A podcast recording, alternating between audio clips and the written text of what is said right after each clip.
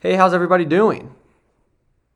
And welcome back to 125 Unfiltered, episode 5. And I'm here today to recap NFL Week 11.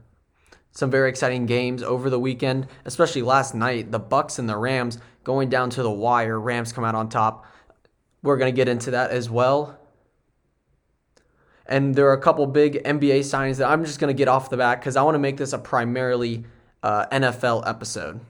Two huge extensions. Brandon Ingram extended with the Pelicans for five years, 100, $158 million. And then Bam Adebayo extended by the Heat, five years, $163 million.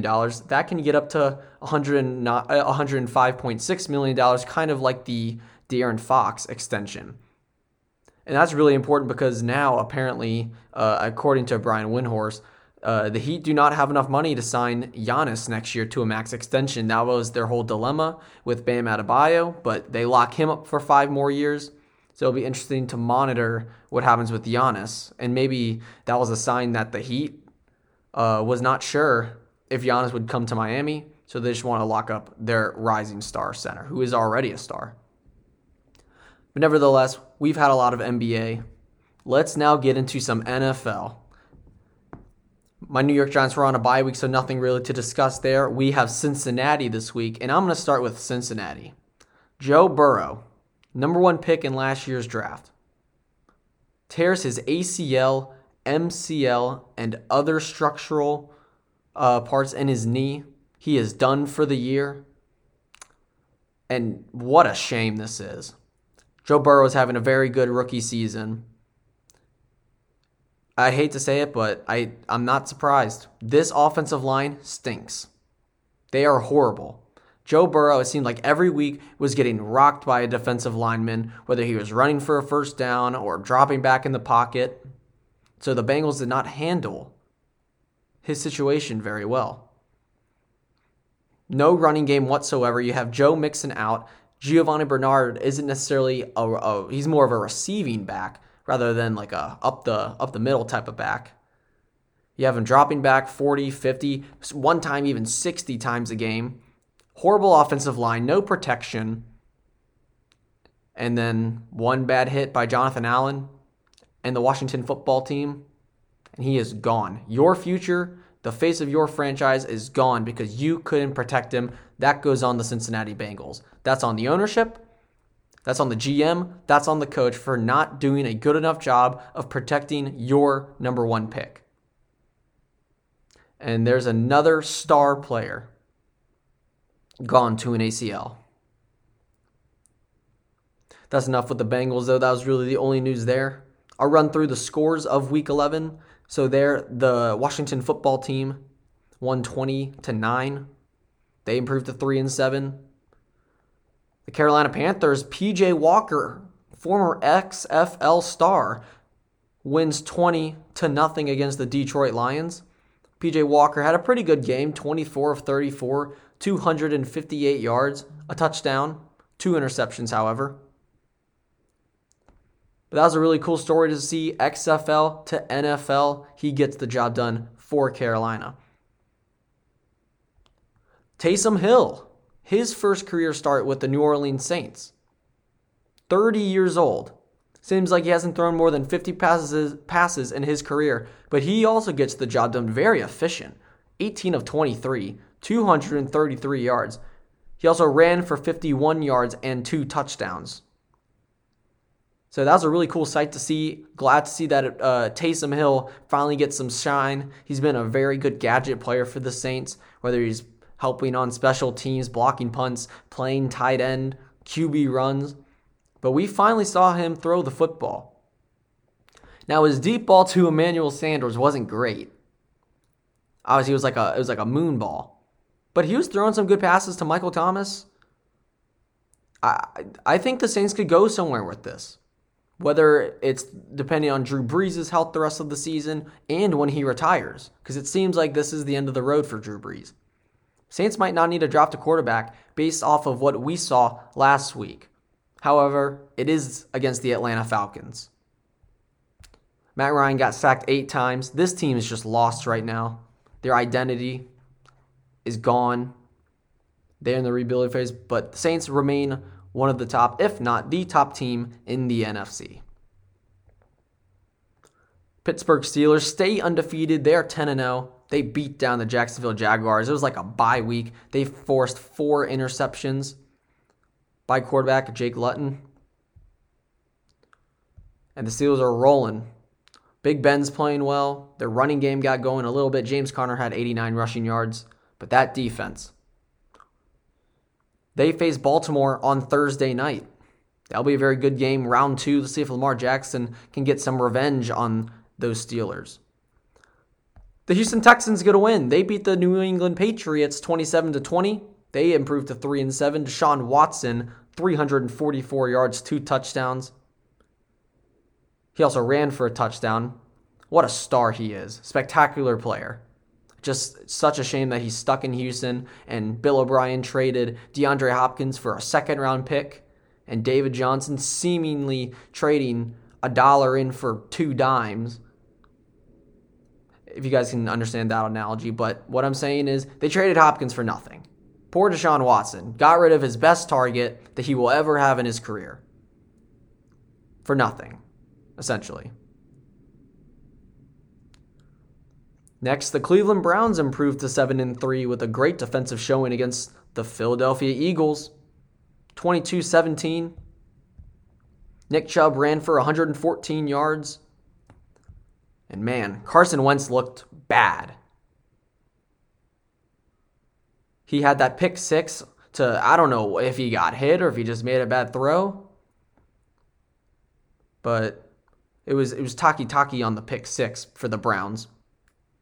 But Wentz looks terrible, and they're now three six and one. They are only a half game ahead in the NFC East. That's gonna be a very interesting race to see who is the best of the worst in the worst division in football we have ever seen.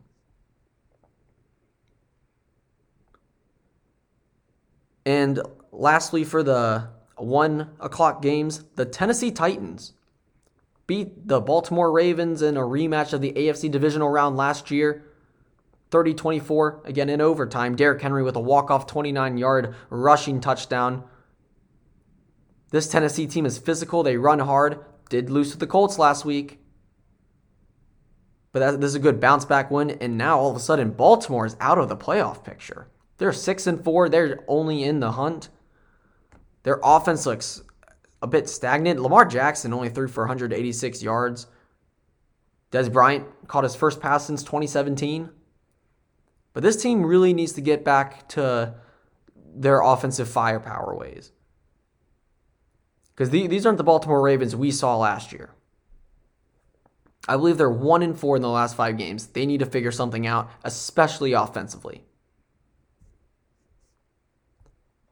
So now we're going to go to the afternoon games, starting with the Dallas Cowboys beating the Minnesota Vikings 31 to 28.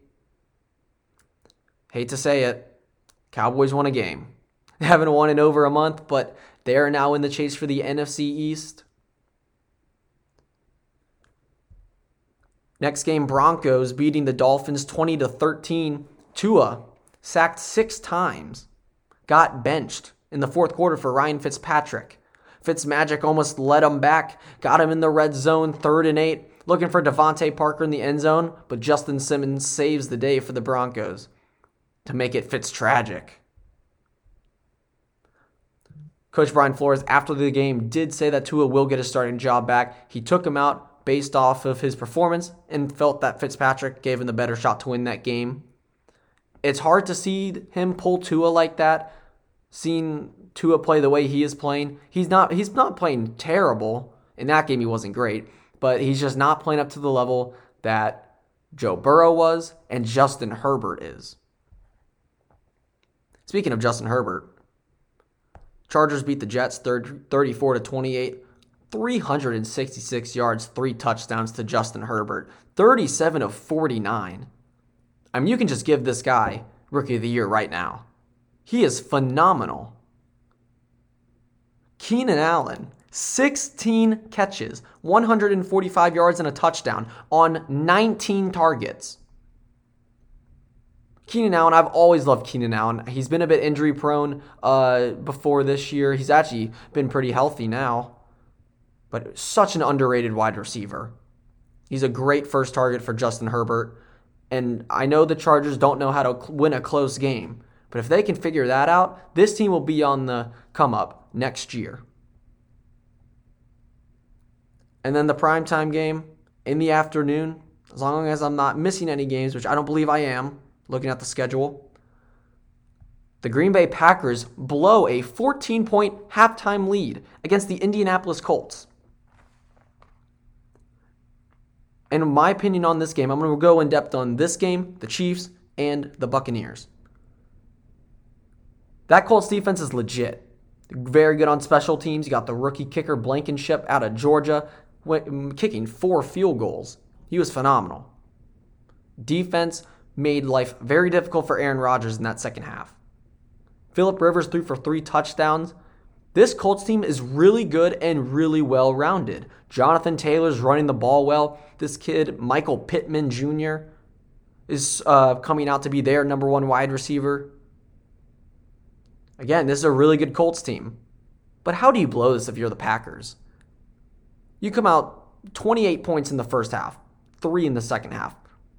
No halftime adjustments at all by Matt LaFleur. And this is a trend that I'm seeing a lot with the Packers. And it's frustrating because Aaron Rodgers is too good for this. No halftime adjustments, defensively or offensively.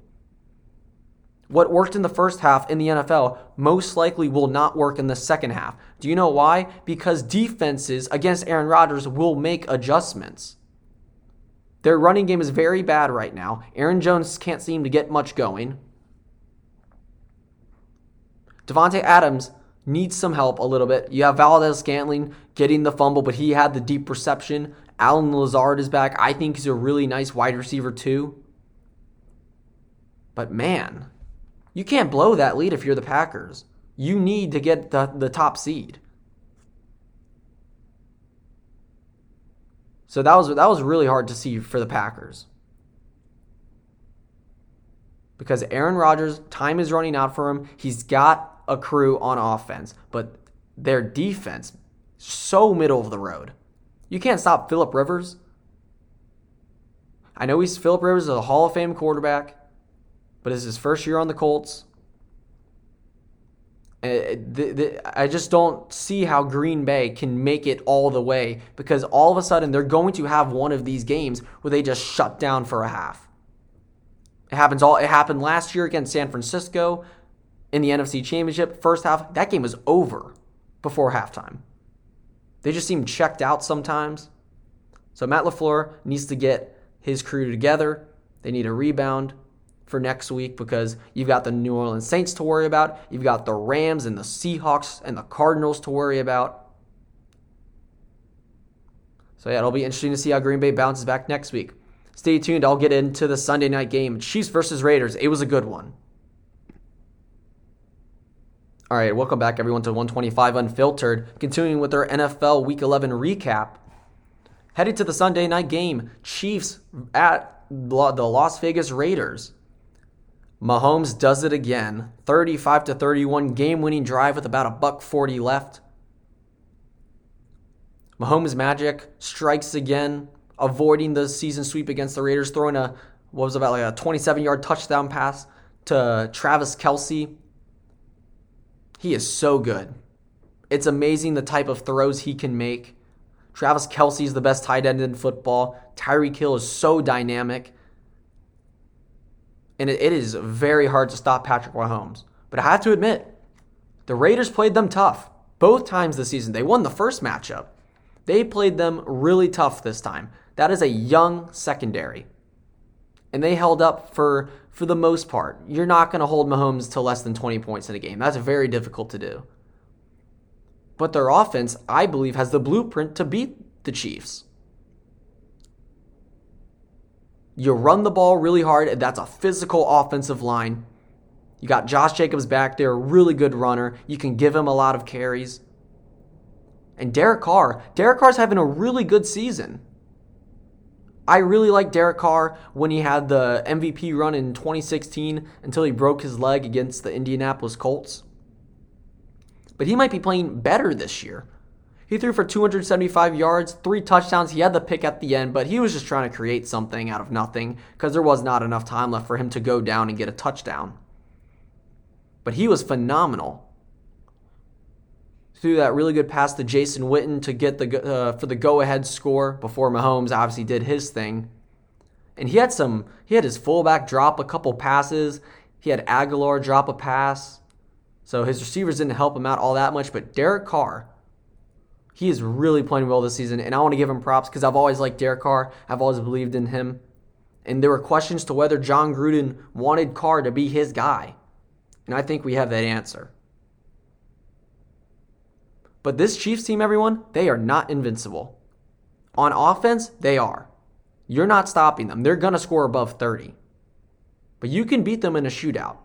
And here's how you do it you have to do what the Raiders do. You got to run the football. If you can prioritize running the football, here's there are two things you do. Number one, you're tiring that defensive line to set up for play action and passing later in the game. All those run carries, they stack up. And number two, Patrick Mahomes is not on the field. You run the ball, if you control the time of possession, you keep Mahomes on the sideline. That's a recipe for success. If you guys remember when the Patriots beat the Chiefs two years ago in the AFC Championship, how did the Chiefs lose that game?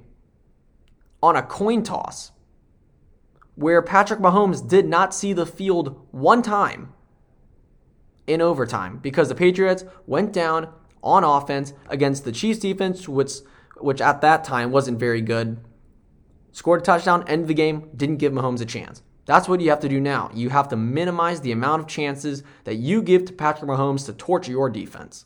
Control the time of possession, run the football. And when you have those good possessions, you better capitalize. You can the margin of error to beat the Chiefs is so slim. But I think the Raiders are a team to look out for in the playoffs if they see each other a third time. Because again, the Raiders play them tough. And I like that. Jon Gruden is doing a phenomenal job. But yeah, the Chiefs are not invincible, but they are 9 and 1. They did come out with the victory. Mahomes did his thing. And we're going to end this episode with the Bucks and the Rams. Last night, Monday Night Football. Tom Brady struggling in yet another primetime game. Two touchdowns, two interceptions, about 209 passing yards.